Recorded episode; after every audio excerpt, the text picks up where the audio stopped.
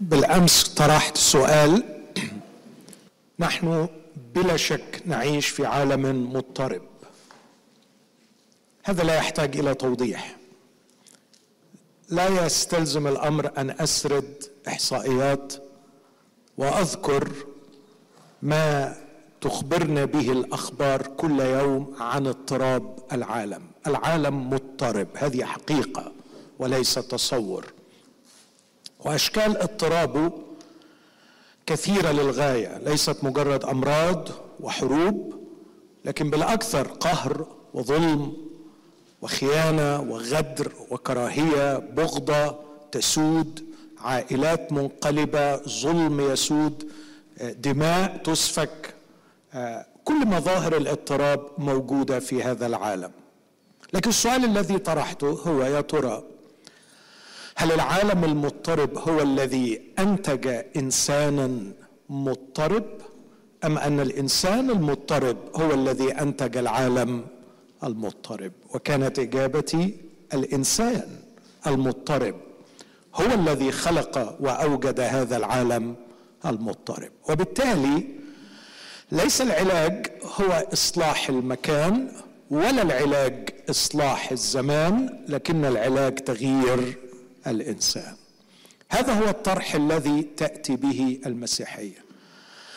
قديما أتت القصة اليونانية برجاء للبشر، قصة الفلسفة اليونانية أتت برجاء للبشر. الرجاء هو تغيير المكان. طالما نحن في العالم المادي، هذا طرح الفلسفة اليونانية، طالما نحن في العالم المادي، المادة شر. طالما نحن في الجسد المادي، الجسد شر. إذا أردت الراحة عليك أن تترك عالم المادة إلى عالم الروح. هناك في عالم الروح لا يوجد الاضطراب. هذا هو الطرح الفلسفي اليوناني. البيئة الحاضنة للمسيحية في بدايتها، عندما كرز الرسل، عندما خدم خدام الله، كانوا يخدمون لعقول تشكلت في ظل الثقافة اليونانية. لكن الجانب الآخر، كانت الثقافة الأخرى هي الثقافة اليهودية. الثقافة اليهودية لا تتحدث عن تغيير المكان لإنهاء الاضطراب في العالم، لكن تغيير الزمان. فالأرض جميلة لأنها كنعان تفيض لبنا وعسلا، والرب اختارها من بين كل أراضي العالم لكي يسكن فيها ويجعل مسكنه فيها. إنها أرض يهوه، إنها أرض عمانوئيل. يقول صراحة: الرب اشتهاها مسكنا له، هنا يسكن. فبالنسبة لليهودي هذا الاضطراب الحادث في أرض كنعان ليس لمشكلة في الأرض، لكن مشكلة في الزمان. نحتاج لتغيير الزمن. وكيف يتغير الزمان؟ يتغير بمجيء المسيح. إذا جاء المسيح الملك سينتهي الاضطراب. لهذا عندما ظلم المعمدان، عندما ظلم المعمدان في أرض يهوه، في أرض عمانوئيل، أرسل المسيح سؤاله الشهير: أنت هو الآتي أم ننتظر آخر؟ لو كنت أنت هو المسيح ما كان بقي في الأرض ظلم، ما كنت أنا أوضع في السجن. اليهود ينتظرون تغيير الزمان، اليونان ينتظرون تغيير المكان. جاء الرب يسوع ليعلن ويؤكد أن المشكلة ليست في المكان.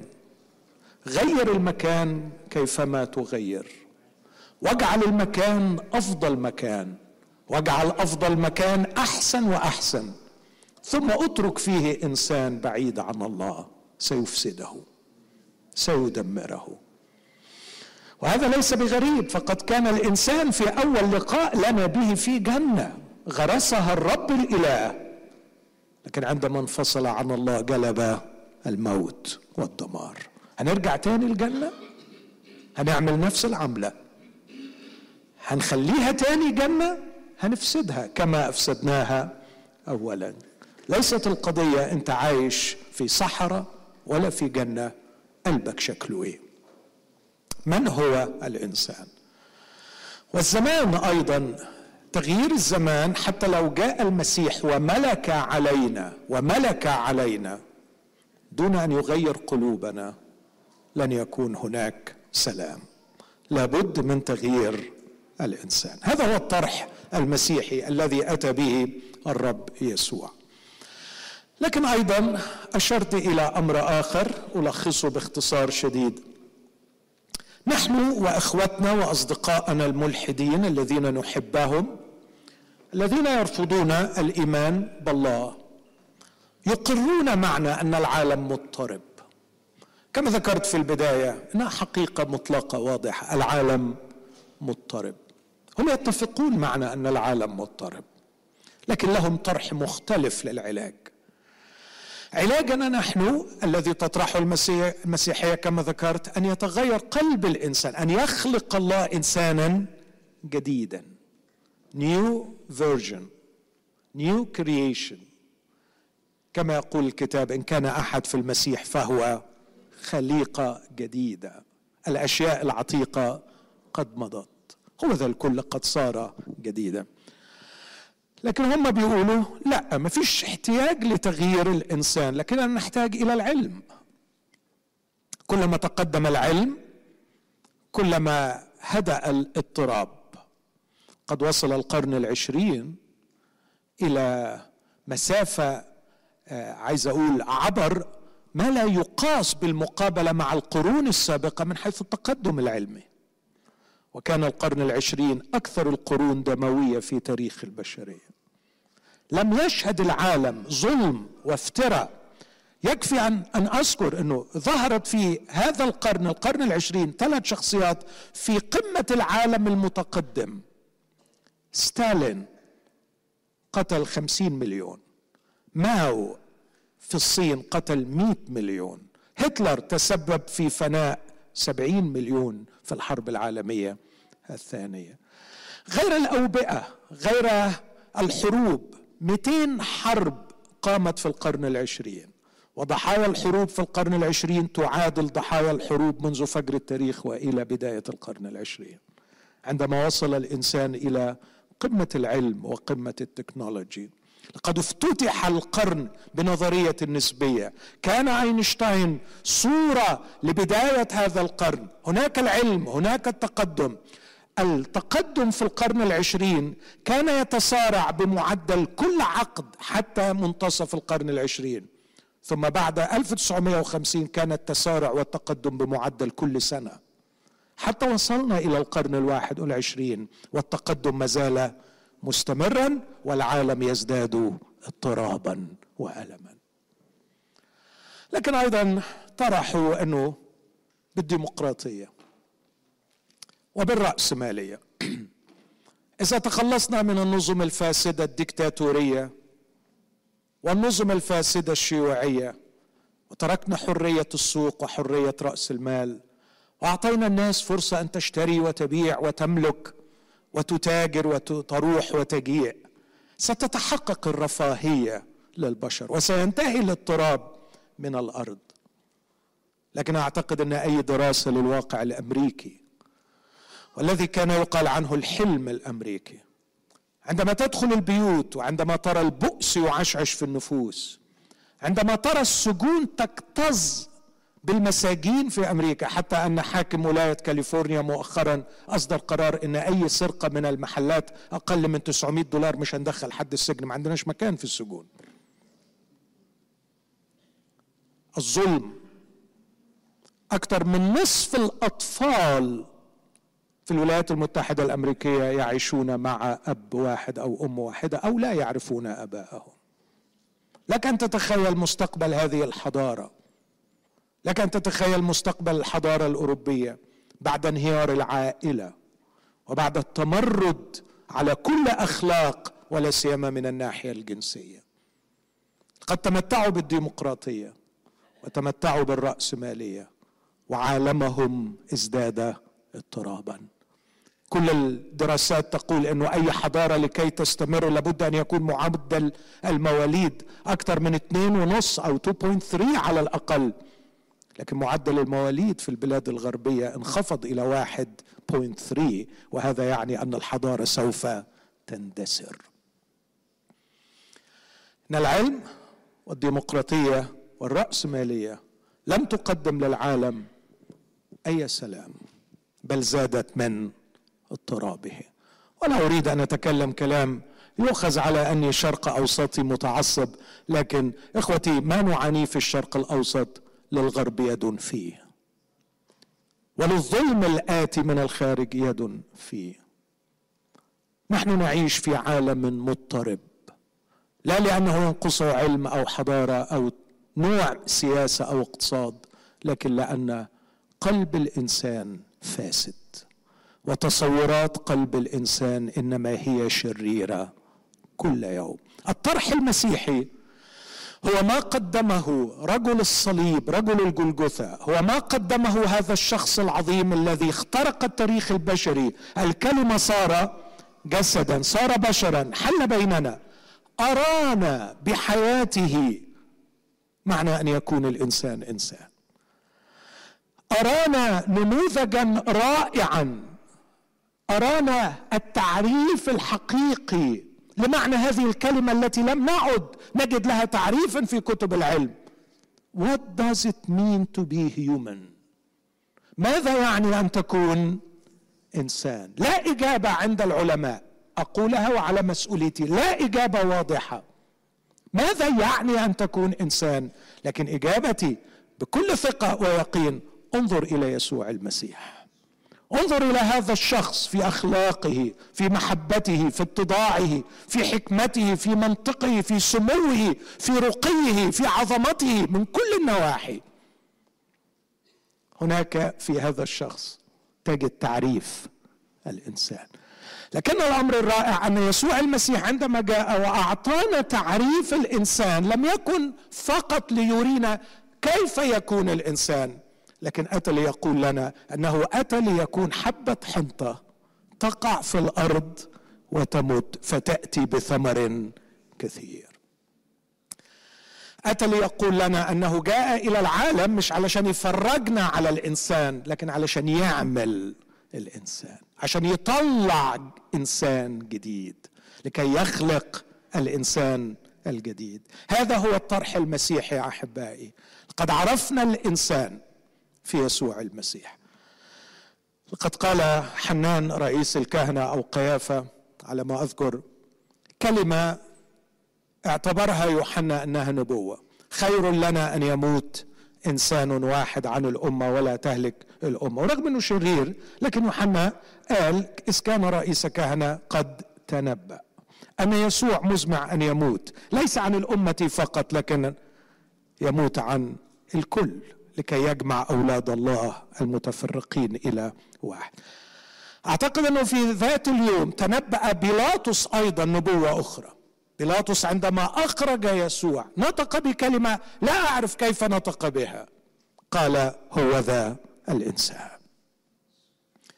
وأزعم يا إخوتي أنه كان يتنبأ دون أن يعلم. أيتها البشرية الحائرة، أيتها البشرية التي دفنت رؤوسها في الرمال وهي تبحث عن سر الاضطراب. بحثت كثيرا عن الاضطراب في الخارج، بحثت كثيرا عن الاضطراب في العلم، في الفلسفة، بحثتم عن أسباب الاضطراب في علم الأخلاق، في أشياء كثيرة، ولم تبحثوا في المكان الوحيد. ابحثوا في الداخل، في داخل قلوبكم، لكي تروا الفساد الحقيقي، لكي تروا الأنانية، لكي تروا مركزية الذات. نحن سبب هذا الاضطراب، نحن الذين صنعنا هذا الاضطراب. لا تبحثوا في الخارج، إن الشرور كلها تنبع من الداخل، من قلب الإنسان. هكذا علم المسيح.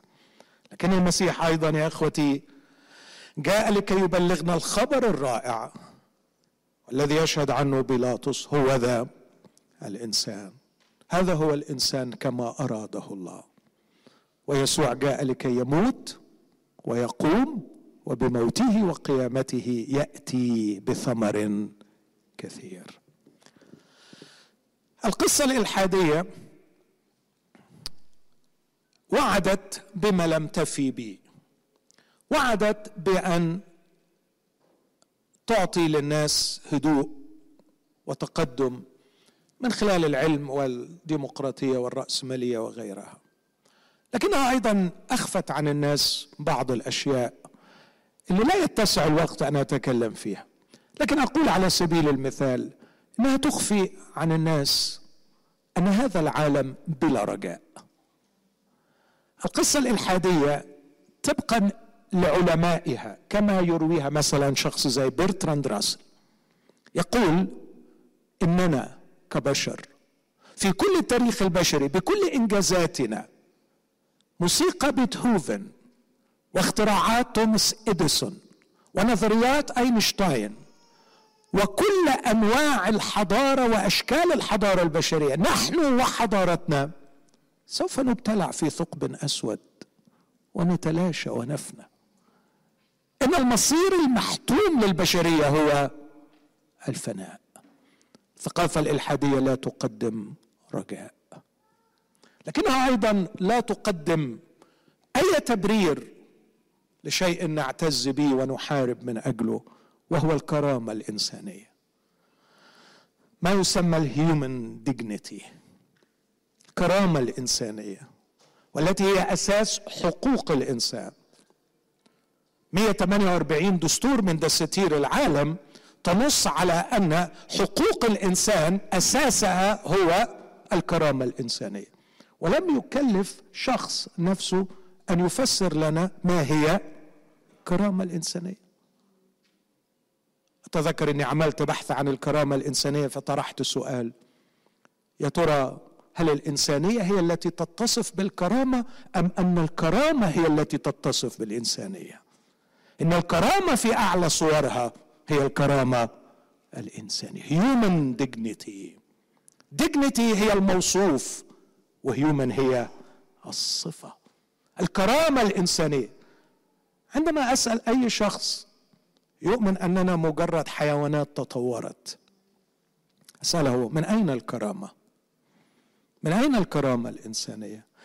لا أساس فكري نظري حقيقي للكرامة الإنسانية إلا شيء واحد، نعمل الإنسان على صورتنا كشبهنا. عبثا تبحثوا عن أي مبرر لهذا الادعاء أن الإنسان له كرامة إذا كنت لا تؤمن أن الإنسان مخلوق على صورة الله. الفلسفة الطبيعية أو الإلحادية أخفت أنه لا يوجد أساس للكرامة وأنه لا يوجد رجاء، لكننا سننتهي. لكنها أخفت أيضا أنه لا معنى لهذه الحياة. واحد بيولوجيست أشهر الملحدين في العالم حاليا ريتشارد دوكنز في كتابه الشهير يقول، كتاب أصداء من عدن على ما أذكر ترجمته، يقول في النهاية لا خطة، لا هدف، لا غرض، لا معنى، ما نحن إلا ماكينات لاستمرار الدي ان اي. نحن مجرد ماكينات لاستمرار الدي ان اي في الأرض. لا رجاء، لا كرامة، لا معنى. لكن أخيرا أقول لقد ضيعوا منا كل الأشياء الجميلة النبيلة الراقية. عندما نتكلم عن الحب، عندما نتكلم عن السمو، عندما نتكلم عن الرقي الأخلاقي، عندما نتكلم عن أي شيء نبيل، تعرف يقول لك إيه؟ يقول لك فقط من أجل البقاء. فهذه القيم كلها طورناها اجتماعيا لكي نبقى، والبقاء للأصلح. فنحن to survive we have to struggle، فبنطور في الاستراجل بتاعنا شوية حاجات كده من أجل البقاء. يعني معقول هذه الأمة التي تفني حياتها من أجل أولادها فقط كل دوافع الحب هو البقاء؟ أفسدتم علينا كل القيم النبيلة. عشان كده أرجع تاني وأقول يا إخوتي، القصة المسيحية تقدم طرحا واقعيا، تقدم طرحا يفسر الواقع الذي نعيشه، تقدم حلا منطقيا. الحل الذي تقدمه ليس تغيير المكان ولا تغيير الزمان، لكن تغيير الإنسان. لكن أنتقل اليوم إلى خطوة أبعد شوية وأقول إذا كنت قبلت المسيح، أو تخيلوا هو بيسألني أنت قبلت المسيح وتعيش في عالم مضطرب، هل قبولك للمسيح جعل العالم بالنسبة لك أقل اضطرابا؟ هرد وأقول لا طبعا، بالعكس قبولي للمسيح زود الاضطراب، وده خبر مش حلو مش كده؟ فاي هاف باد نيوز، بس ما تخافوش، اي هاف جود نيوز بعد شوية، فاصبر علي. لكن الواقع انه بقبولي للمسيح مخلص اصبحت اعيش بقيم وبأفكار ومبادئ تختلف عن قيم العالم حولي، وهذا جعلني في صدام مع العالم وجعلني كأني كائن غريب في هذا العالم. والعهد الجديد وتعاليم المسيح مملوءة بما يؤكد أننا سنتألم من أجل البر وسنتألم من أجل اسم المسيح، وأننا سنعاني بشدة في هذا العالم. فعيشتنا في هذا العالم المضطرب بالمسيح أو بالإيمان المسيحي لن تقلل من اضطراب العالم. لكن الجود نيوز، الجود نيوز تاني أقول إنه مش بيعمل حاجة في العالم لكي يجعله أقل اضطرابا بالنسبة لك، لكن بيعمل حاجة فيك تخلي اضطراب العالم ليك مش عليك. مفهوم كلامي؟ ودي عبقرية، عبقرية يعني فعلا أقول واو، معقول؟ معقول؟ نعم يا إخوتي، وهذا ما سأحاول أن أقضي فيه بقية الوقت في العظة، أن أبرهن أن المسيح يسوع أعطاني هذه هذا الاختبار، قد أخذني إليه وأعطاني ما يجعل اضطراب العالم لي وليس علي. اسمحوا لي يا إخوتي أقرأ آية يمكن تأكد الفكرة دي. الرسول كان بيعاتب إخواته في كورنثوس، لأن بعضهم قال أنا لبولس وبعضهم قال أنا لأبولس وبعضهم قال أنا للصفا، فعاتبهم في أصحاح ثلاثة عدد تسعة عشر. يقول هذه الكلام يقول هذه الكلمات من كورنثوس الأولى ثلاثة، لو النص يطلع أكون شاكر. يقول لأن حكمة هذا العالم هي جهالة عند الله. ده في ضوء اللي كنت بقوله من شوية، لأنه مكتوب الآخذ الحكماء بمكرهم، وأيضا الرب يعلم أفكار الحكماء أنها باطلة. حكمة هذا العالم لن تخلصكم، حكمة هذا العالم لن تنزع من العالم اضطرابه، بل تنزع من قلوبكم سلام الله. حكمة هذا العالم لن تعالج ولم تعالج، لكن لا يفتخرن أحد بالناس. انتوا بتفتخروا ببولس ببطرس بصفا على أساس انهم جايبين حاجة من حكمة هذا العالم، ما حكمة هذا العالم مع سقراط ومع أرسطو ومع أفلاطون ما خلصتش، هتخلص مع بولس وبطرس الغلابة. احنا مش جايبين حكمة هذا العالم، لكن احنا عندنا طرح جديد خالص. ايه الجديد اللي عندنا؟ اسمع ماذا يقول. لا يفتخرن أحد بالناس، فإن كل شيء لكم. ركز في الحاجات اللي ليكم، لكم كل شيء لكم. أبولس أم أبولس أم صفا أم العالم أم الحياة أم إيه؟ بتقروا معايا ولا ما بتقروا؟ آه ما فيش النص، لا لازم يطلع النص ده، الله يخليك أنت كنت مطلعه من شوية. أوكي هقرأ تاني النص، عدد واحد وعشرين عدد اثنين وعشرين. إيه اللي ليكم؟ أبولس أم أبولس أم صفا أم العالم أم الحياة أم الموت؟ أم الموت. عايز أسأل سؤال، ما هو الموت بالنسبة لنا كمسيحيين؟ عدو. كورنثوس خمسة عشر يقول آخر عدو يبطل هو الموت. الموت عدو، بس هنا بيقول الموت ايه؟ لكم.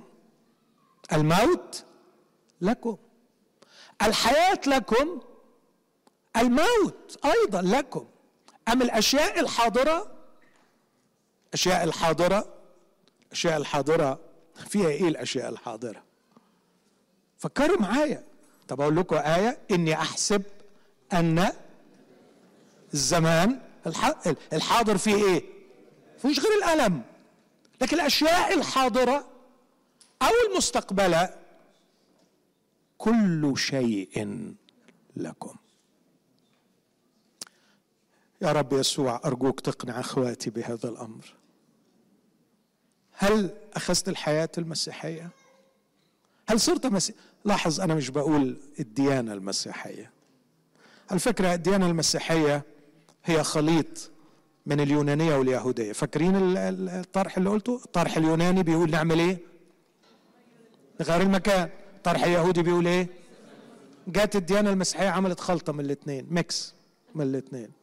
قالت لك مكان وزمان، هنروح السماء وفي السماء نقعد على العروش، وفي السماء هنبقى بنطير، وفي السماء مفيش موت ولا حزن، هنروح السماء. فعايزين تغيير الايه؟ مكان، وكمان هيبقى معانا المسيح فتغيير الزمان. فاحنا خدناه من ناحيتين، مكان وزمان، ونعيش. طب وبعدين هنا؟ اه هنا بقى ربنا يعديها بأي طريقة يعني. لا، المسيحية ما بتقولش اقعد في غلبك هنا لغاية ما ربنا يغير المكان. لا، المسيحية بتقول لك هنا والآن المسيح يغيرك ويجعل العالم المضطرب لحسابك، يجعل العالم المضطرب لك، ويجعل فرصة الوجود في العالم المضطرب هي فرصة نمو روحي حقيقي. فحتى الموت في هذا العالم هو لك، الأمور الحاضرة لك، الضيق الحاضر لك، الظلم الحاضر لك. هل من الممكن أن يكون هكذا فعلا؟ نعم، ده اللي أحاول أثبته. لكن صدق كلمة الله. لكن ينتهي بالقول عدد ثلاثة وعشرين، وأما أنتم فللمسيح والمسيح لله. إخوتي، إذا كان المسيح لكم وأنتم للمسيح فكل شيء لكم. غير من فضلك ومن فضلك نظرتك للعالم المضطرب. وإذا ما غيرتش نظرتك الليلة يمكن ما يكونش عندك فرصة تغير تاني، لأن محدش يقعد يزن عليك زي ما أنا بزن كده ويقول لك غير نظرتك للعالم، غير نظرتك للعالم. عايز عايز أقول لك حاجة في لوقا واحد وعشرين، في آية مهمة قوي. لوقا واحد وعشرين عدد أربعة وثلاثين، الرب يسوع بيقول احترزوا لأنفسكم لئلا تثقل قلوبكم في خمار وسكر وهموم هذا العالم. لاحظ، خمار وسكر وهموم هذا العالم. احيانا الهموم بتبقى تأثيرها عامل زي تأثير الخمرة، تخليك يعني في حالة من التراخي والكسل واللا احساس، ومش مميز ومكسل ومش عايز تخدم، مش عايز تعيش في القداسة، ومش عايز تفوق كده وتعمل حاجة عدلة لأنك مهموم. فالهم كفيك، الهم خانق الكلمة فيك، الهم مش مفوقك، في حين ان العالم المضطرب ليك مش عليك، ليك مش عليك. كيف يكون العالم المضطرب لي وليس علي؟ جاهزين؟ جاهزين؟ يعني اجاوب السؤال ده ولا اجابتي هتبقى ملهاش لازمة واتعب روحي على الفاضي؟ يعني لو لو يعني زي تعرف انك جاهز ولا لا، انك فعلا خلاص عندك استعداد تقبل ان العالم المضطرب ليك، بس عايز تفسير. لو انت فعلا عايز تفسير هديلك تفسير، لكن انت يعني مش عايز تفسير، هجيب سامح يرنم معاك ترنمتين يعزوك ونمشيك ونروحك مبسوط وخلاص على كده. لكن لو مقتنع فعلا، معقول؟ اه يا اخي الحبيب، اه يا اختي الفاضلة، هل يسوع يموت ويقوم وتبقى الأمور زي ما هي؟ إن قيامة المسيح قهرت الموت، ومش قهرت الموت علشان يبعده، علشان يسخره ويجعله لخدمتي. حتى الموت لنا والحياة لنا. إجابتي نعم، المسيح استطاع أن يجعل العالم المضطرب لخدمتنا من خلال ثلاث أشياء هقولهم، لغة صعبة شوية لكن هنبسطها. الأمر الأول بأنه أعطاني نوع حياة تتمجد بالضيقات، وهوضح معنى هذا الكلام. الأمر الثاني أنه منحني الوجود أو نقلني إلى دائرة وجود هي دائرة الرضا الإلهي، فيها الضيق يعمل لصالحي. الأمر الثالث أنه منحني نوع وجود، مش دائرة وجود لكن نوع وجود، هوضحه في الآخر. الضيق عنصر أساسي فيه. ثلاث حاجات، أعطاني نوع حياة، نقلني لدائرة وجود، ثم ينسج لي وجود شخصي. في الثلاث حاجات دول، نوع الحياة، دائرة الوجود، ونوع الوجود، الاضطراب والضيق والهم والألم عنصر أساسي فيهم، مش عليهم لكن ليهم. خلوني أوضح الكلام ده. أعطاني نوع حياة جديدة. إيه نوع الحياة اللي المسيح بيوعد بيه؟ الرب يسوع لما كان عمال يكرس في إنجيل يوحنا بالذات كان بيوعد الناس، بيقول لهم إيه؟ تعالوا أنا أتيت لتكون لهم حياة. إيه, إيه نوع الحياة؟ طب ما النباتات عندها حياة، ما الحيوانات عندها حياة، إيه نوع الحياة اللي وعدنا بيه المسيح؟ كنت بشوف دوكيومنتري صغير كده مرعب مؤلم عن ناس اختاروا حياة الكلاب. ده موجود، مجموعة من الناس اختارت تعيش كلاب، مستغربين قوي، فبيلبسوا الاوتفيت بتاع الكلاب وبيمشوا على أربعة وبيشوفوا أي حد يشتريهم يقتنيهم وبيأكلوا أكل الكلاب وبيعيشوا حياة الكلاب. لما بيعملوا حوارات معاهم ليه؟ فأدوا أسباب كتيرة أذكر منها أنه تعب من تحمل مسؤولية الحياة فأراد أن يكون كلبا لكي يعتني به شخص آخر، لكن كمان نفسه حد يطبطب عليه. تخيل يعني، رأوا الكلاب، والحقيقة الكلاب في البلاد دي يعني محترمة وموقرة. أمريكا بتصرف أربعين بليون دولار سنويا على الكلاب، على الكلاب فقط. فقال لك أكون من هذا الصنف، فأنا اختار، يعني التعبير هنا مش دقيق قوي لكن اختار نوع وجود اللي هو حياة، نقدر نقول مجازا حياة الكلاب. فالمسيح لما يقول أدي لك حياة، أدي لك حياة، what does he mean أدي لك حياة؟ الحقيقة الرب يسوع ما سبناش نفسر لكن قال لنا الحق الحق أقول لكم إن من يسمع كلامي ويؤمن بالذي أرسلني له حياة أبدية. نوع الحياة اللي الرب يسوع بيوعدك بيها هي الحياة الأبدية. نفسي بقى تخلوا بالكم من اللي هقوله ده، الحياة الأبدية مش يعني حياة على طول، مش يعني حياة طويلة، لكن الحياة الأبدية هي حياة الأبدية، يعني نوع الحياة اللي تعيش بيه في الأبدية. The eternal life is the life of eternity. واو، دي مفاجأة. يعني أنا وأنا هنا في اللحم والدم في العالم ده آخد نوع الحياة اللي هعيش بيه في الإترنتي. يس يس، نفس نوع الحياة، نفس نوع الحياة. أعدك وأعدك وأعدك، ادرس الكتاب جيدا هتتأكد أن مجيء المسيح وأخذنا إليه ولقاءنا به في السحب لن يغير نوع الحياة لكن سيغير الجسد. ما أنتظره في مجيء المسيح ليس نوع حياة جديدة، فقد امتلكت نوع الحياة الذي سأعيش به في الأبدية من الآن. كل ما أنتظره في مجيء المسيح هو تغيير هذا الجسد. وما هو نوع حياة الأبدية؟ هي تلك الحياة التي عاش بها يسوع المسيح على الأرض. عشان كده متى أظهر المسيح حياتنا؟ يقول عنه يوحنا هذا هو الإله الحق والحياة الأبدية. يسوع هو الحياة الأبدية. عندما نأكله نحيا به. هو خبز الحياة. هو its source and it's sustained by him. هو يدهاني نبعها وبعدين هو اللي يخليها تستمر. إني أأكله أأكله وأعيش به. هو حياتي.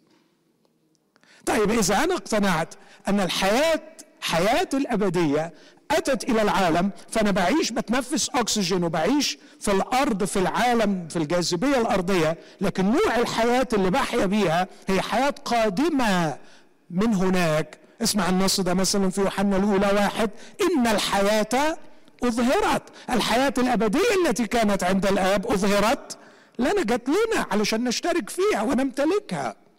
حياة يسوع نفسه. إذا قلت إن أنا امتلكت الحياة الأبدية، وما هي الحياة الأبدية؟ هي حياة يسوع. أسأل بقى وأقول طب هو يسوع كيف عاش في عالم مضطرب؟ وما هو تأثير العالم المضطرب على يسوع؟ لا لا لا لا يسوع ما شافش اضطراب في العالم. إيه رأيكم في النكتة السخيفة دي؟ ده ما حدش شاف اضطراب في العالم إلا يسوع. حتى الموت، موت الصليب. وانا مش مش هتكلم عن كل الاضطراب اللي اللي فات، هروح لأسوأ اضطراب عندما ذهب الى الصليب. كيف رأى يسوع الصليب؟ بص بعض الآيات: قد أتت الساعة، وماذا أقول؟ هل أقول أيها الآب نجني من هذه الساعة؟ كلا، لكن لا أجل هذا أتيت، من أجل هذه الساعة. أقول أيها الآب مجد اسمك. يوحنا اثنا عشر: فجاء صوت من السماء: مجدت سأمجد أيضا. إن الضيقات فرصة للمجد. You are here to be glorious being. مش انك تاخد مجد، لكن ان انت نفسك تبقى مجيد. اتمنى الفكرة توصل، شكلها ما وصلتش، لانه لو وصلت كنتوا تعزيتوا بيها زي ما انا متعزي. هقولها بالعربي وقولها بالانجليزي ان شاء الله، يعني ربنا يوصل حاجة. انت لست مدعو لتأخذ مجد، لكن لكي تكون كائنا مجيدا. Not just to have glory ولا to go to the glory، لكن to be glorious being. تبقى glorious وتبقى بتشع بالمجد إلى أبد الأبدي. وعلى قد ما تبقى purified بالنار هنا، على قد ما الذهب يبقى نقي، ويبقى فرصة لمعانه كجلوريوس بينج أكثر وأكثر وأكثر. ده يوحنا اثنا عشر قال له مجدت وأمجد أيضا. ندخل على يوحنا ثلاثة عشر: قال له أحبك، وهذه اللقمة علامة العهد والوفاء، إني أريدك حبيبا وصديقا، لا تخونني لا تخونني. لكن كانت الخيانة حاضرة بقسوتها، وهي أسوأ الأشياء وأبشعها. حضرت الخيانة حضرت الخيانة في داخل العلية، في عالم مضطرب تسوده الخيانة. عانى يسوع الخيانة من أقرب حبيب وصديق. آكل خبزي رفع على رفسه. كلمة رفع علي عقبه يعني الدار من ورا وراح رفسني بعد ما أكل اللقمة. جرح جرحا عميقا للغاية، جرح الخيانة يبكيه فيقول لست أنت عدوي لكنك إنفي وصديقي، كانت تحلو لنا العشرة. كنا حبايب وأز... ليه تعمل فيا كده؟ بس تعرف لما أخذ اللقمة وخرج قال يسوع الآن تمجد ابن الإنسان.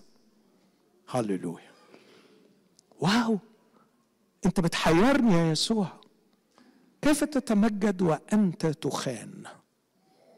كنت أتوقع تقول الآن ينهار ابن الإنسان، لا، الآن تمجد ابن الإنسان.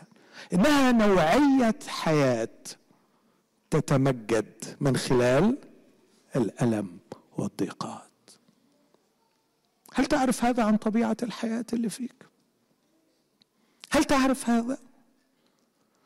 تعرف كل اللي انت محتاجه هو انك تعيش بحياة المسيح، مش تعيش بحياة مش بتعيش بحياة الكلاب، سوري تو سي، مش تعيش بحياة العالم، مش تعيش بحياة بقية البشر.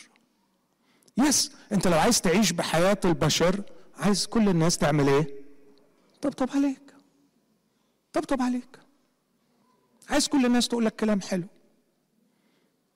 عايز تعيش بحياة المسيح اقبل وكل المسيح واشبع بالمسيح واستمتع بالمسيح واقبل هذه العطية أن تحيا بحياة المسيح، فتعرف أن الضيق لك وليس عليك. هختم الفكرة دي بآية أعتقد أن معظمنا عارفينها، لكن أحب أن احنا نقراها ويا ريت تظهر عندنا على السكرين. كورنثوس الثانية أصحاح أربعة، هذه الكلمات الرائعة في عدد خمسة عشر، وركز معايا من فضلك، ركز معايا في النص ده، كورنثوس الثانية أربعة خمسة عشر، وشوف اتساق الفكر بين الآيات والنصوص المختلفة. يقول الرسول: لأن جميع الأشياء هي من أجلكم. جميع الأشياء، أو النص موجود، لأن جميع الأشياء هي من أجلكم. فكر فيها، افتح قوس جميع الأشياء، افتح قوس جميع الأشياء، حط فيها جميع الأشياء. جميع الأشياء يعني فقدان الأحباء، يعني الظلم، يعني الخ... ما تقلبش كتير. جميع الأشياء هي ليكم مش عليكم. انت فهمت غلط. ازاي يعني؟ يعني عايز تقول لي الموت مش عليا؟ لا، هو الموت عليك مية في المية لو نوع الحياة اللي انت بيه حياة آدمية. لكن لو كنت خدت حياة المسيح، عندي خبر حلو ليك، الموت ليك مش عليك. نكمل النص الرائع ده، العدد اللي بعده: لذلك لا نفشل، لا نفشل، بل وإن كان إنساننا الخارج يفنى يفنى. ولاحظ الكلام الجميل هنا، مش بيقول جسدنا، لكن إنساننا الخارج، إكزو أنثروبوس، إنسان من بره عمال يتهري ويتبهدل، بس اللي من جوه إنساننا الداخل يتجدد، ماشي بالعكس، بنفس العوامل الفناء التي تفني الخارج هي نفسها التي تجدد الداخل. ايه ده؟ it seems ان انا عملت جامب كونكلوجن كده قوية زيادة. لا لا لا لا، كمل النص اللي بعده: لأن، عدد سبعة عشر، لأن خفة ضيقتنا الوقتية بتعمل ايه؟ بتخلق لنا، مش علينا، أكثر فأكثر ثقلا مجدا أبديا. أمين؟ فيش هللويا؟ أقعد وأجيب سامح؟ تخيل عوامل الفناء التي تهدد إنساني الخارج هي نفسها عوامل المجد للإنسان الداخل. لكن جميل، الرسول استعمل تعبير رائع: ثقل مجد أبدي. اليهود استعملوا كلمة يوصفوا بها المجد، كيبود، وتعني ثقل. واليونانيين يستعملوا كلمة اللي, اللي يوصفوا بها المجد حاجة لها بريق، مضيئة. بولس حط التعبيرين، انه ثقل مجد، استعمل الاثنين. يعني بينشأ حاجة تقيلة جوانا، حاجة حقيقية لها وزن بتلمع برانا. فالمجد في العبري ثقل، المجد في اليوناني بريق.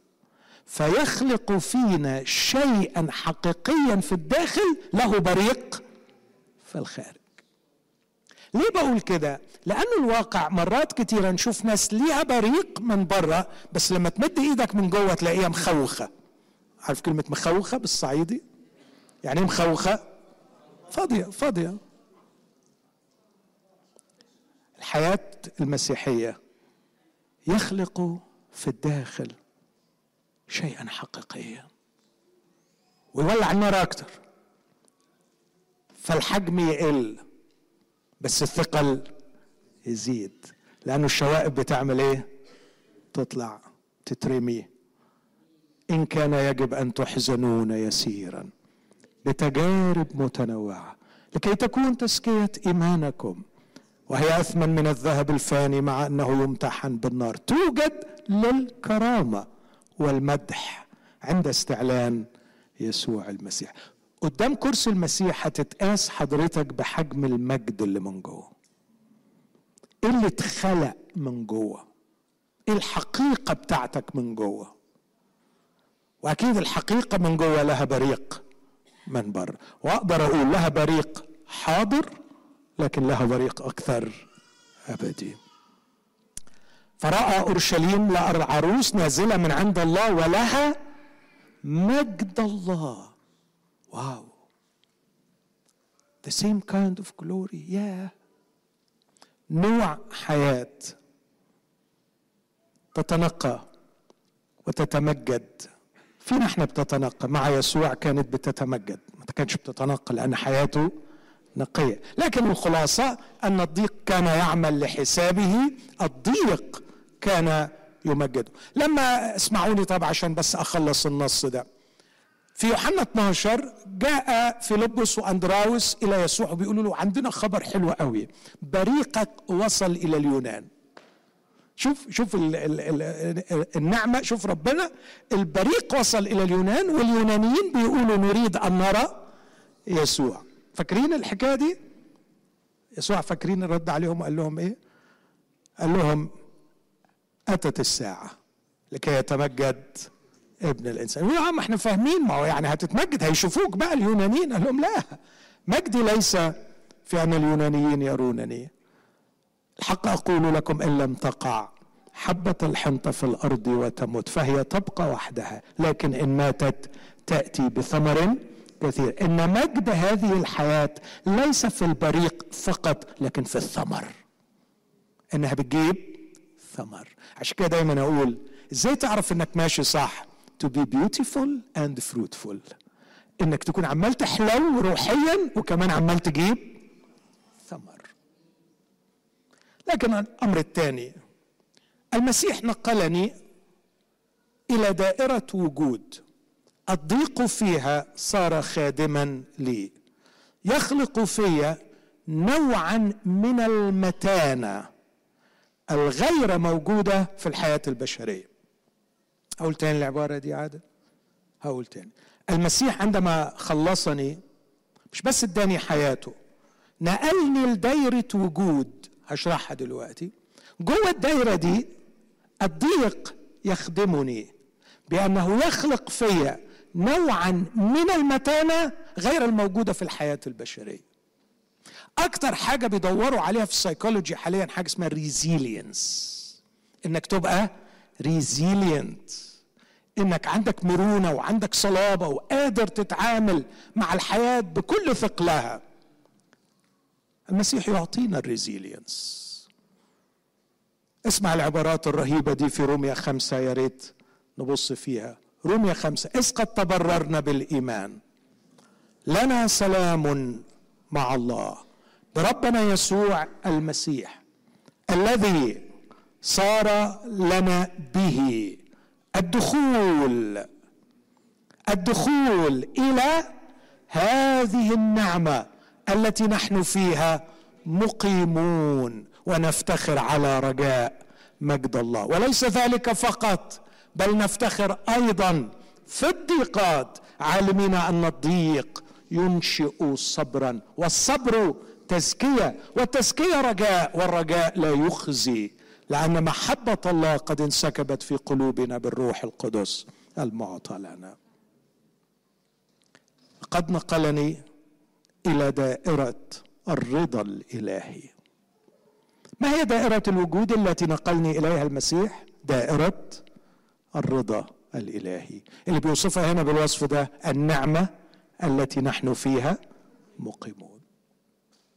في دائرة الرضا الإلهي يبتسم في وجهي، في دائرة الرضا الإلهي لا يغلق بابه قط في وجهي، لقد صار لي دخول ملكيا إلى حضرتي. ده التعبير اليوناني. الدخول هنا مش مجرد دخول واحد بيته، لكن تقال عن الدخول الملكي أو الدخول الكهنوتي. صار لنا الدخول الدخول إلى النعمة التي نحن فيها مقيمون. لن يغلق أمامي بابه قط، بل إن محضره صار بدون باب بعد أن شق الحجاب. قد فتح، أتقدم بالثقة إلى عرش النعمة، وفي كل مرة أتقدم أنال رحمة وأجد نعمة عونا في حينه. وكلما زادت الضيقات كلما دخلت أكثر إلى حضرة الآب واستمتعت بالرحمة والعون في حينه، فأزداد متانة، أزداد متانة. فالضيق وأنا في دائرة الرضا في حالة سلام مع الله ينشئ صبرا.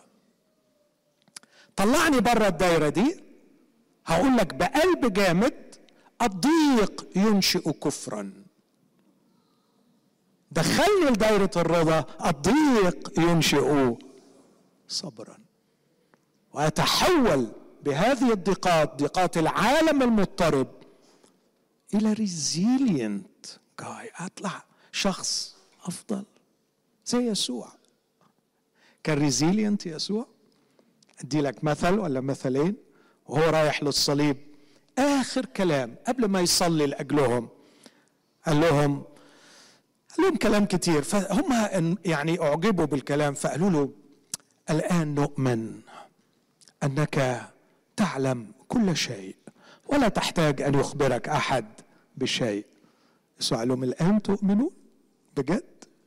الآن تتفرقون كل واحد إلى بيته وتتركونني وحدي، لكني لست وحدي لأن الآب معي. كلمتكم بهذا وأنا معكم في العالم ليكون لكم في سلام. في العالم سيكون لكم ضيق، لكن ثقوا أنا قد غلبت العالم.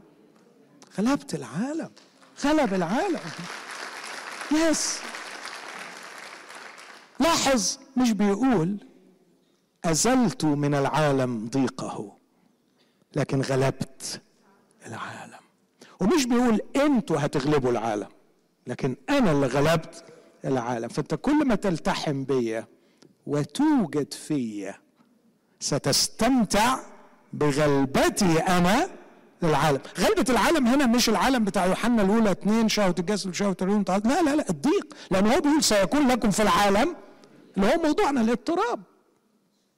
العالم لن يقدم لك إلا الاضطراب، وانت كل اللي عايز تعمله حاجة من اتنين، يا إما تشيل الاضطراب منه وانت مش قادر عليه، يا إما تشرب وتنسى وتديستراكت يور سيلف. وبتديستراكت يور سيلف بالسوشيال ميديا دلوقتي. just distraction distraction distraction. لأنا متضايق تعبان.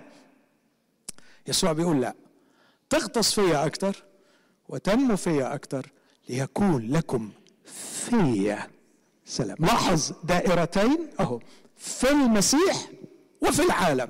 في المسيح لك سلام، وفي العالم لك ضيق، لكن المسيح بسلامه غلب العالم بضيقه. مش غلبه يعني شاطوا كده واداله شلوط طلعوا بره، لا، لسه العالم في ضيق، لا، ده سخره ليكون خادما ليا ليجعلني resilient like him.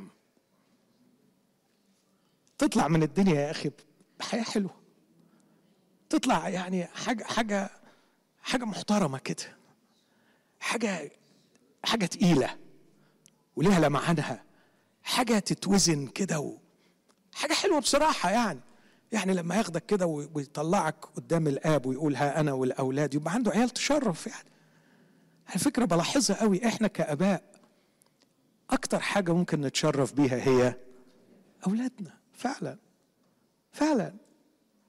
تخيل بقى هو عايز يتشرف بينا، طب هيتشرف بايه؟ يتشرف بايه؟ مفيش حاجه ممكن يتشرف بيها قدام الاب الا شخصيات محترمه، حاجه جلوريوس، حاجه كده ريزيليانت، حاجه جميله، حاجه حلوه من جوه. اخر شيء، المسيح مش بس اعطاني نوع حياه تتغذى على الضيقات وتتمجد بها، مش بس نقلني الى دائره الرضا الالهي التي فيها الضيق ينشئ صبرا، لكن ايضا المسيح اعطاني نوع وجود. الكلمه دي فلسفيه شويه بس مهمه، وهي موجوده في حياتنا كلنا. نوع وجود، نوع اكزيستنس. يعني ايه؟ يعني في فرق بين الكينونه والوجود. الكينونه انت عندك البوتنشال، بس البوتنشال ده هتفعله ازاي؟ وهتطلعه في ايه؟ وهتوديه فين علشان في الاخر يفلرش كده ويطلع لنا حاجه موجوده. كلمه اكزيستنس اولها اك يعني اكزت، وستانس يعني يقف، يعني حاجه مكتومه جوه، محبوسه جوه، لكن في حد بيقدر يطلعها ويوقفها. واخدين بالكم؟ يعني يمكن لو عايز تشبيه ليها ضعيف، بص كده لشجره الارز الباسقه العظيمه الجميله القويه دي، في يوم من الايام كانت بذره، بس كل البوتنشال بتاع هذا المجد كان موجود. عشان تقدر تطلعه بقى انت محتاج تربه ومحتاج هواء ومحتاج بيئه معينه. جواك بوتنشلز، جواك حاجات انت ما عندكش خبر عنها خالص. believe me، انت مع اخر حاجه في الدنيا، او خلينا اقولها بلغه تانية، اكتر حاجه في الدنيا تجهلها هي اقرب الاشياء لنفسك هي نفسك. دي اكتر مجهول بالنسبة. انا اؤكد ليك انت تعرف سيدني اكتر ما تعرف نفسك، وتعرف مراتك اكتر ما بتعرف نفسك. وانت لو عرفت نفسك زي ما بتعرف مراتك ما كانش في مشاكل عائليه، كانت اتحلت. لان كل واحد فينا بيهرب من مواجهه نفسه. فصلنا عن انفسنا يوم ان اغتربنا عن الهنا. لكن بعودتنا الى الهنا مش بس بيرجعنا لنفسنا، لكن بيحط ايده على كل البوتنشلز اللي جوايا ويبدا يطلع ويفعل ويعمل ايه. اسمعني في اللي جاي، عامل زي الفنان او النساج اللي يقعد ينسج ويربط ويحطك في العلاقه دي ويدخلك ويسمح بالضيقه دي ويسمح بالارتفاع ده ويسمح بالارتقاء ده ويسمح بالانكسار ده، وتبص تلاقيه يا اخي في كل المشاهد دي حاضر ومسيطر، ويجعل كل الاشياء تعمل معا للخير. هذا النوع من الوجود، خليني أقول هو أكتر تشبيهين أحب أستعملهم، هو النسيج وكتابة القصة. النسيج وكتابة القصة. النساج الذي ينسج لوحة بديعة، من العبث أن يستعمل لونا واحد، لابد أن يستعمل ألوان كثيرة. والنساج الأعظم وهو ينسج حياتي يحتاج، أقولها بقوة، يحتاج للضيق والألم كخيوط أساسية في نسج هذه اللوحة. لأن في حاجات فيك مش هيطلع الجمال فيها ويبان حلاوتها إلا من خلال الألم والضيق. لكن الأمر الثاني، التشبيه الثاني، هو ستوري. هو بيبقى أوثر وبيكتب قصة. لو قريت قصة ما فيهاش عقد ما بقيتش صح؟ ايه جمال القصة؟ ايه جمال القصة؟ فيها عقدة، وبعدين كل ما كان الكاتب مبدع اكتر كل ما العقدة ايه؟ ها؟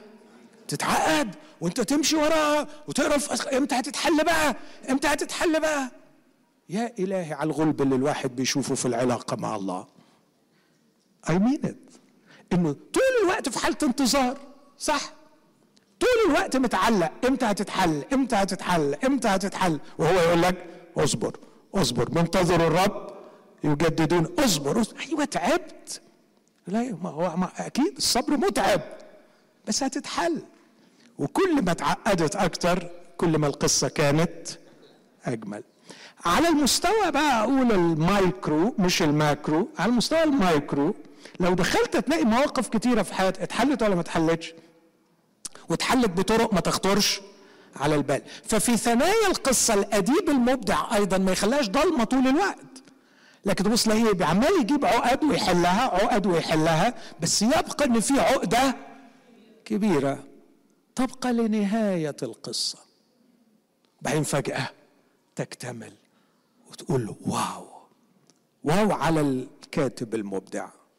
هذا هو نوع الوجود الذي وعدنا به المسيح. خلوني أطبق الكلام ده على أختنا الحبيبة اللي أتمنى أتشرف وأتعرف عليها لما أروح السماء، مريم المجدلية. مريم المجدلية بديعة، عاشت قصة ألم مرعبة. ما أعتقدش إن في حد ممكن يكون عاش ألم كألم مريم. مريم لا نعرف لها عائلة، لكن نعرف أنها كانت مسكونة بسبعة شياطين. وأرجوكم يا إخوتي أن تتخيلوا قسوة حياة تمزقها سبعة شياطين. ماذا فعلوا فيها جسديا؟ ماذا فعلوا فيها نفسيا؟ أختي العزيزة، يلي كنت بتفكري النهاردة أو امبارح إن آلامك ما خطرتش على بال، وإن ألامك أكتر من ألام أي إنسان، فكري في أختك مريم. فكري في امرأة سكنتها سبعة شياطين، كيف مزقوها، كيف حطموا نفسيتها، كيف أهانوا شرفها، كيف ضيعوا سمعتها. لا أعرف ماذا ستحكي أختي العزيزة الفاضلة مريم إن حكت عن أيامها السوداء قبل أن تلتقي بالمسيح، أخرج منها سبعة شياطين. ولكم أن تتخيلوا حجم الحب والامتنان الذي وجدته مريم في يسوع. لا أعتقد أن هناك قلب فاض بالحب ليسوع كما فاض قلب مريم، فكانت تتبعه وتخدمه من أموالها، مع النساء الشريفات اللي كانوا بيتبعوه ويخدموه من أموالهن. لا أعرف ماذا كانت تقدم له. يمكن كانت بتغسل له الجلابية، يمكن كانت بتعد له وجبة، يمكن كانت تجلس عند قدميه أحيانا إذا كان يحتاج شيئا. لا أعرف، لكني متيقن أن في كل اللحظات التي كانت تتواجد فيها حوله كانت عيونها متعلقة به، وكأنها تقول أنت بالنسبة لي لست فقط المخلص، أنت الحياة، أنت الحياة. قبل أن أراك لم أرى حياة، قبل أن أعرفك لم أعرف إلا عبدة لسبعة شياطين. أنت لست مجرد المحرر أو المخلص، أنت كل شيء بالنسبة لي. لكن العقدة شغالة. خلاص يا مريم اتحلت، لقيت يسوع ويسوع لقيك، وديك عايشة أجمل أيام حياتك، بتلفي وراه وتروحي في كل حتة. يا بختك يا مريم. لكن انتظروا قليلا فالليل البهيم قد أتى، وأسود الأيام كانت لم تأتي بعد. فوجئت بسبعة أنواع من الألم. الألم الأول ألم الفساد والظلم في الدنيا، فوجئت فوجئت ان الكهنة بيحسدوا، فوجئت ان التلاميذ بيجبنوا، فوجئت ان واحد من التلاميذ بيخونوا، وفوجئت ان القائد الكبير بينكروا، وفوجئت ان العدل قد انهار، وان السلطان يحكم بالصلب وهو يعرف انه ولا يخجل من ان يقول امام الجمع اني بريء من دم هذا البار. يا للمهزلة، إن كان بار فلماذا يسفك دمه، وإن سفك دمه وهو بار فكيف تكون أنت بريء؟ مهزلة العدالة. ترى الظلم، ترى الخيانة. رأت السلطة الدينية تحسد، رأت جبن الرعاع اللي كانوا بيقولوا من يومين وصلنا بيقولوا اصلبوا اصلبوا. لكم تتخيلوا لما تفاجئك الدنيا بالوش القبيح ده، حد اجتمعت عليه كل هذه الأشياء في يوم واحد. وده مجرد النوع الأول. وبعد قليل ظلت تراقب المشهد من بعيد لترى شيئا آخر، الألم الجسدي. أزعم أن مريم كانت واقفة تشاهد يسوع وهو يجلد. أخوتي الأحبة، لا أصرخ إلى الرب ألا يدخلني في تجربة. ما عنديش مانع أتجلد، لكن لا أستطيع أن أرى حبيبا لي يجلد وأنا واقف عاجز لا أستطيع أن أفعل شيء. حاول تتخيل كده ابنك في الموقف ده. الله ما يسمحش لحد فينا. لقد رأت حبيبها وحياتها مقيد يجلد والدم يسيل وظهره يتمزق، وهي واقفة مش عارف تعمل حاجة. أرحم لها مليون مرة إن هي اللي تجلد، لكن عاجزة لا تستطيع أن تفعل شيئا. رأت الألم الجسدي، لكن أيضا رأت الموت، رأت الفقدان، رأته وهو يموت ويسلم الروح. وضاع الحلم، وضاع كل شيء، لقد مات الحبيب. لكن للأسف الشديد بعد ما مات اتفقدت كل شيء، لكن بقي لي أمل واحد في الحياة، أمل واحد، إني أكفنه. لم أستطع أن أمنع الموت عنه، فعلى الأقل أطيب جسده وهو ميت بالحنوط. وحتى دي ما طلتهاش. كتبت عنها هذه الكلمات من فترة،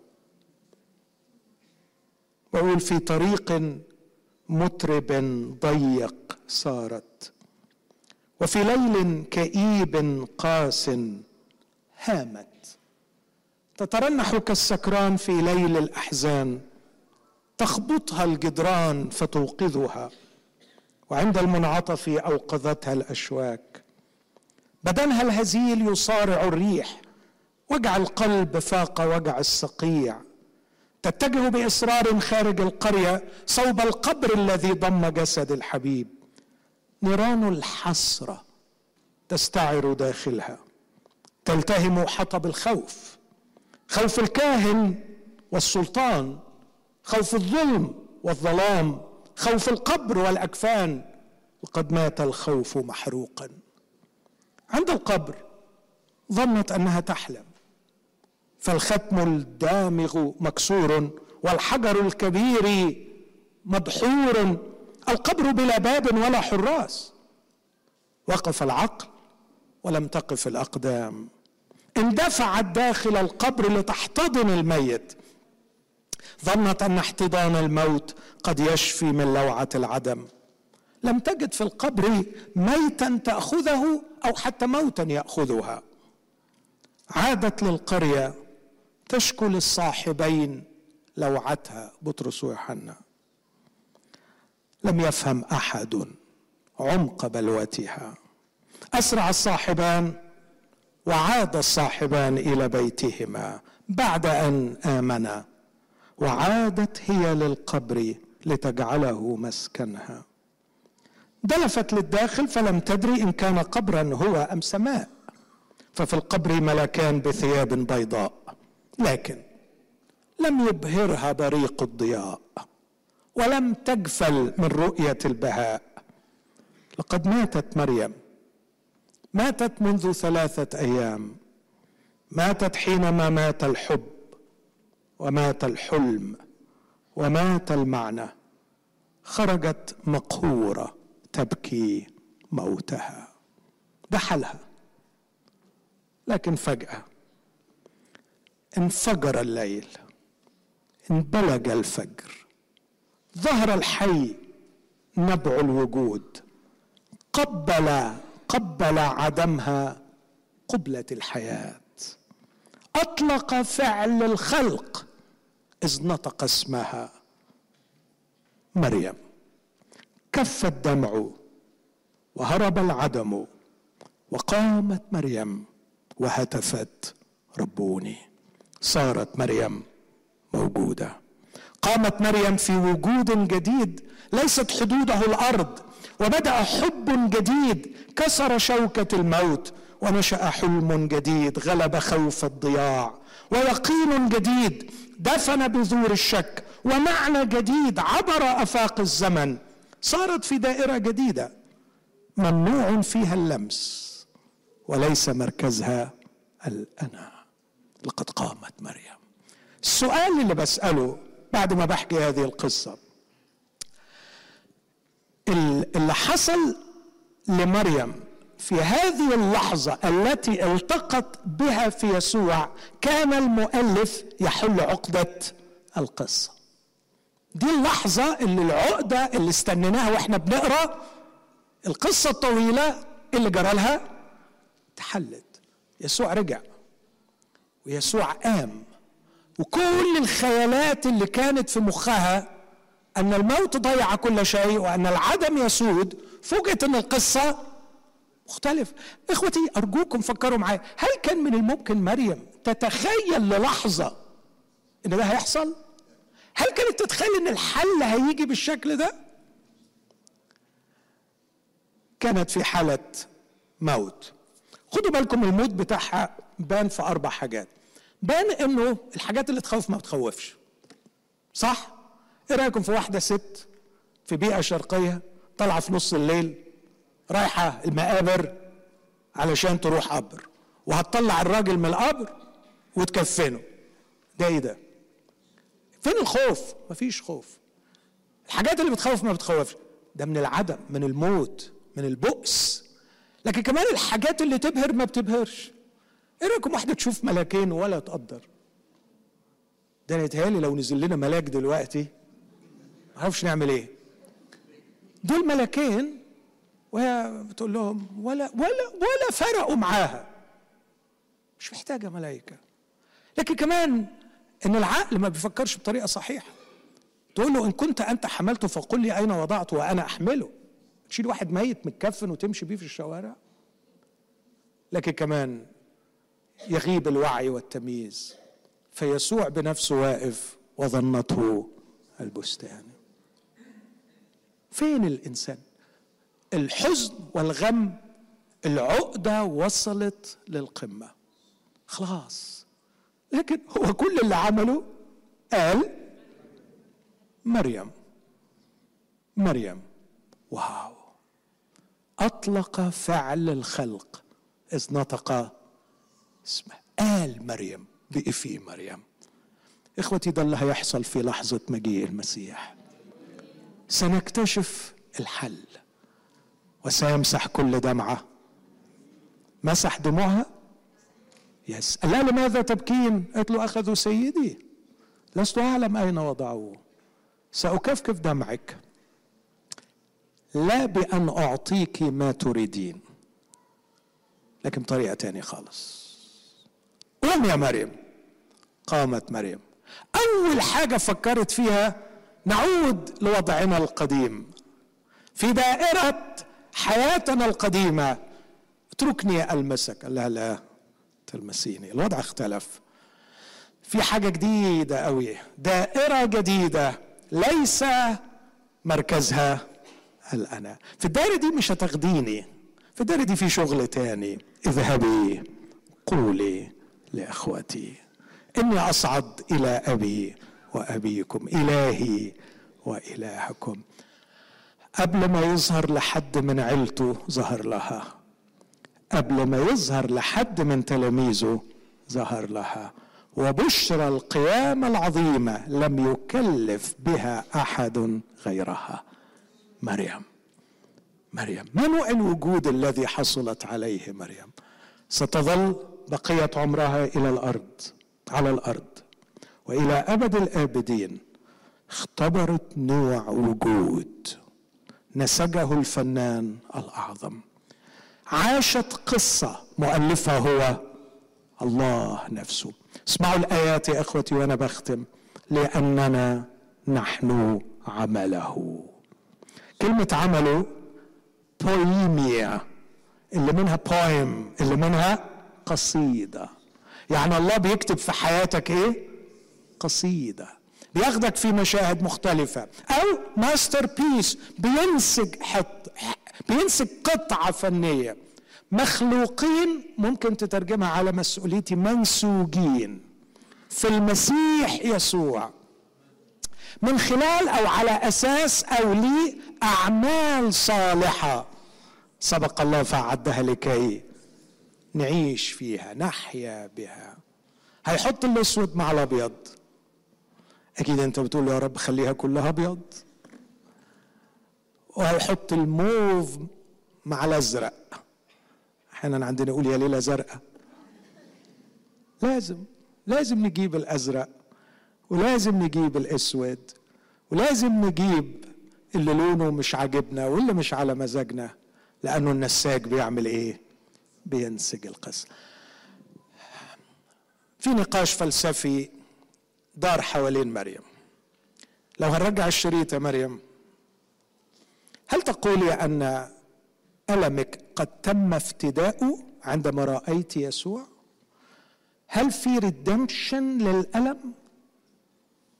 هل الظروف المرة اللي عديتي فيها are redeemed؟ البعض قال أيوة والبعض قال لا. اللي قال لا لا لأنه صحيح خدت حاجة حلوة، لكن اللي تألمته تألمته خلاص. هو الألم يعني مش هتقدر ترجع الشريط وتنزع منه البؤس اللي هي اللي هي شافته. فما تقدرش تقول ان الالام دي ريديمد، لانه لو ريديمد يعني معناها كانها ما كانتش موجوده. لكن بعض رد وقال لا، ده تفكير فلسفي وليس تفكير وجودي قصصي. القصه تقدر تقول ان الالم حصل له ريدمشن لما يبقى جزء اساسي من جمال الحكايه. It's a story. Your life is a story. مين اللي بيكتبها؟ الكاتب الأعظم. قال شكسبير إن حياة الإنسان حقيرة أقصوصة يرويها أحمق. كنت بكل قلبي بتفق معاه وأنا بعيد عن المسيح، لكن بعد ما أتيت للمسيح اكتشفت أن حياتي ليست أقصوصة يرويها أحمق، لكن رواية جميلة يكتبها الخالق العظيم. هل تقبل المسيح؟ خلونا نقف مع بعض واحنا بنسأل السؤال ده للمرة الأخيرة. كمسيحي في عالم مضطرب، المسيح لا يعدك بنزع الاضطراب من العالم، لكن المسيح يعطيك نوع حياة وينقلك إلى دائرة وجود وينسج لك وجود. الضيق فيهم والاضطراب خادم لك وليس عدو عليك. افتح قلبك للرب يسوع. فضل السامح. افتح قلبك للرب قول يا رب أريد نوع الحياة، انقلني من الظلمة إلى النور. إذا كنت قبلت المسيح قبل كده، نفسي تحضنه أكتر الليلة وتلتصق بيه أكتر وتقول له سامحني يا سيدي لأني لم أفهمك. عشت أيامي وأنا أتصور أن كل اللي أنا عايزه أنك تطبطب عليا وتريحني، لكن اكتشفت الليلة أنك عندك حاجة أعظم من الطبطبة. انت عايز تخلق مني glorious being ليا حياة يسوع وعيش زي يسوع، وانت عايز تخلي الضيق خدام عندي يجعلني resilient being، لكن كمان عايز تخلي حياتي قصة جميلة. انا متأكد لو رحت لمريم وقلت لها هنرجع الشريط يا مريم وهننزع منه كل الآلام، تقول لي نو، القصة كده حلوة. انا مريم ما كنتش هبقى مريم بدون اللي انا عديت فيه. ان هذه اللحظة لحظة انفجار الحب عند القبر الفارغ كانت ستكون بلا معنى لو لم تكن هناك عقدة بهذا الحجم. هذا اللقاء البديع الذي جعل مريم هي مريم كان من المستحيل أن يحقق غرضه لو لم يكن الألم عميقا بهذا القدر. هي دي، هو ده الفداء في المسيحية. المسيحية تفدي ألمنا بأن تجعل للألم معنى. المسيحية تفدي الضيق بأن تجعل للضيق معنى. نيتشه قال he who has why in life to live for مش هيهمه anyhow, doesn't care by anyhow. لو عندك غرض ومعنى ما يهمنيش ايه اللي هتعرض له. في المسيح يسوع عندي واي، عندي لماذا؟ لأن الله ينسج من حياتي قصة. تجيله الليلة؟ أخشى عليك انك تخرج بعد المحاضرة الطويلة دي وانت لسه عشمان في حل تقدم لك قصة أخرى. حاولت أن أبين فشلها قدر استطاعتي، لكن القصة المسيحية بديعة. تعال للمسيح واقبله مخلصا لحياتك.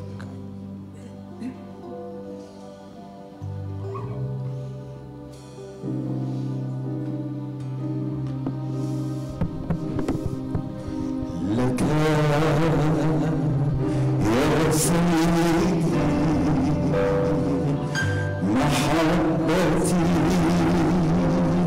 وثقتي وضامني سلامتي لك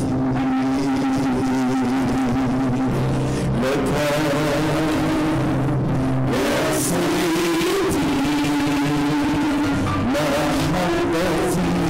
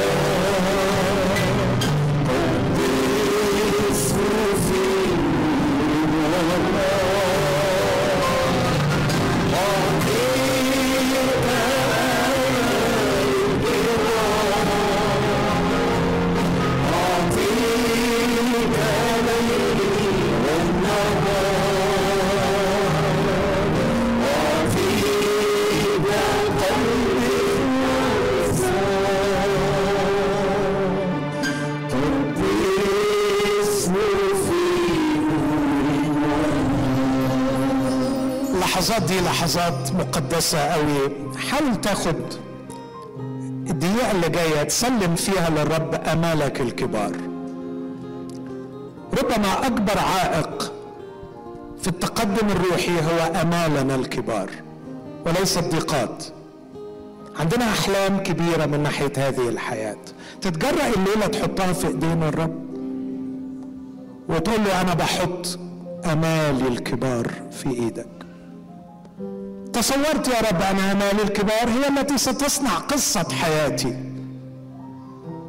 لكني اجهل ما سيأتي ولا اعرف ان كانت هذه الامال اذا تحققت ستسعدني وتريحني وتحقق غرضك في حياتي ام لا.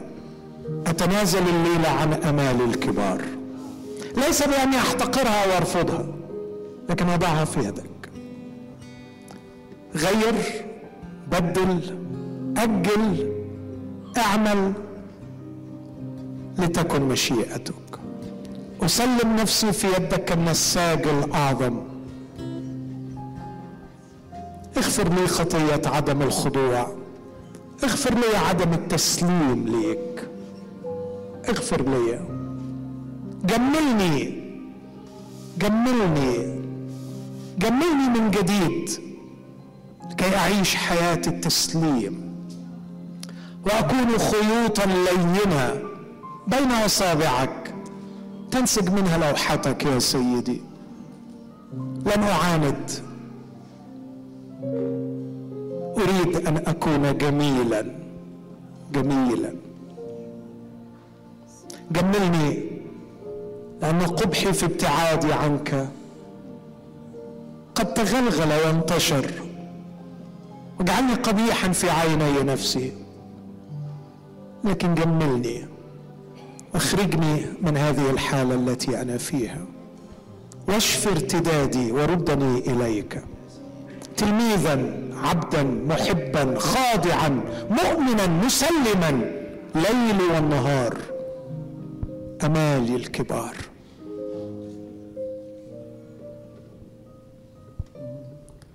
هل أطرق بابك بعد ضياع الكون؟ نعم أطرقه.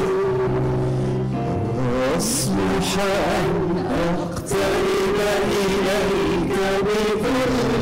نعم يصلح. ضيعت أنا فرحتي مني لتهيئ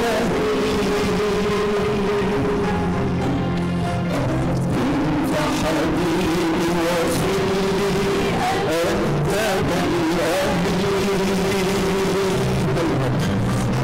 أطرق بابك بعد ضياع كلي. أول أصلح أن أقترب إليك بكلي.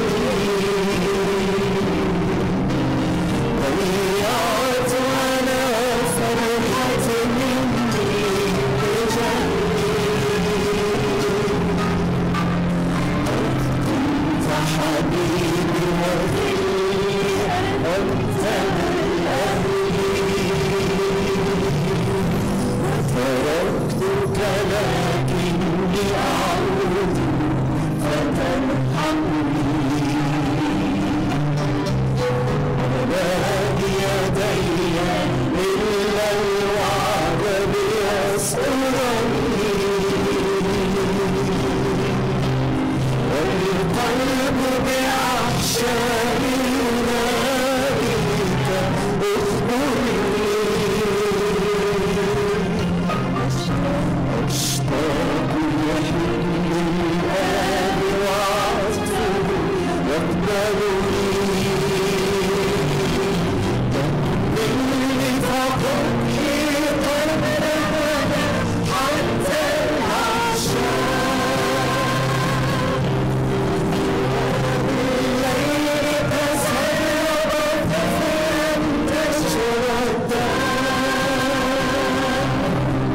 أشتاق لخالق من عدم يدعو الأشياء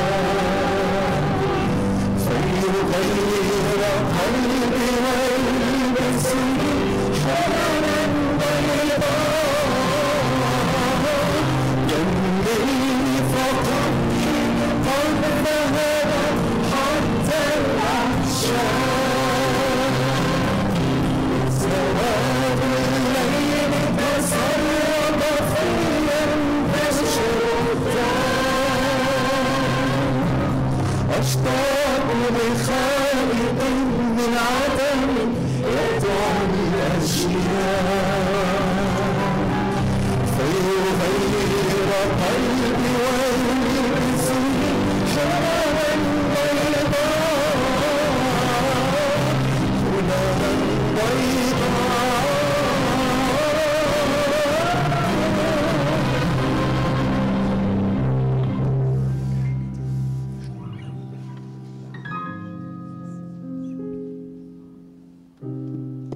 صليتين هنصليهم من القلب. نفسي حد يصلي معايا ويقول له ارحمني أنا الخاطئ، أنا راجع لك الليلة طالبا غفران خطاياي، طالبا أن تعطيني حياة. احييني أيها المخلص الحي، احييني، اغفر خطاياي واكتب اسمي في سفر الحياة، واعطني من الآن من الليلة أن أكون من الأحياء. كرهت الموت ولا أريد أن أعود إليه. إبليس غلبني وأذلني واستعبدني، حررني يا يسوع، حررني يا يسوع، اخرجني من ذله وعبوديته واطلقني حرا يا سيدي، حرا في رحابك تابعا لك. الصلوة الثانية أقول لإخواتي المؤمنين أسلمك يا سيدي، عبثت بحياتي، حبيت أمشيها أفسدتها، اخترت لنفسي فظلمت نفسي. كنت أتصور أني عندما أختار لنفسي سأختار الأفضل، اكتشفت أني اخترت الأسوأ.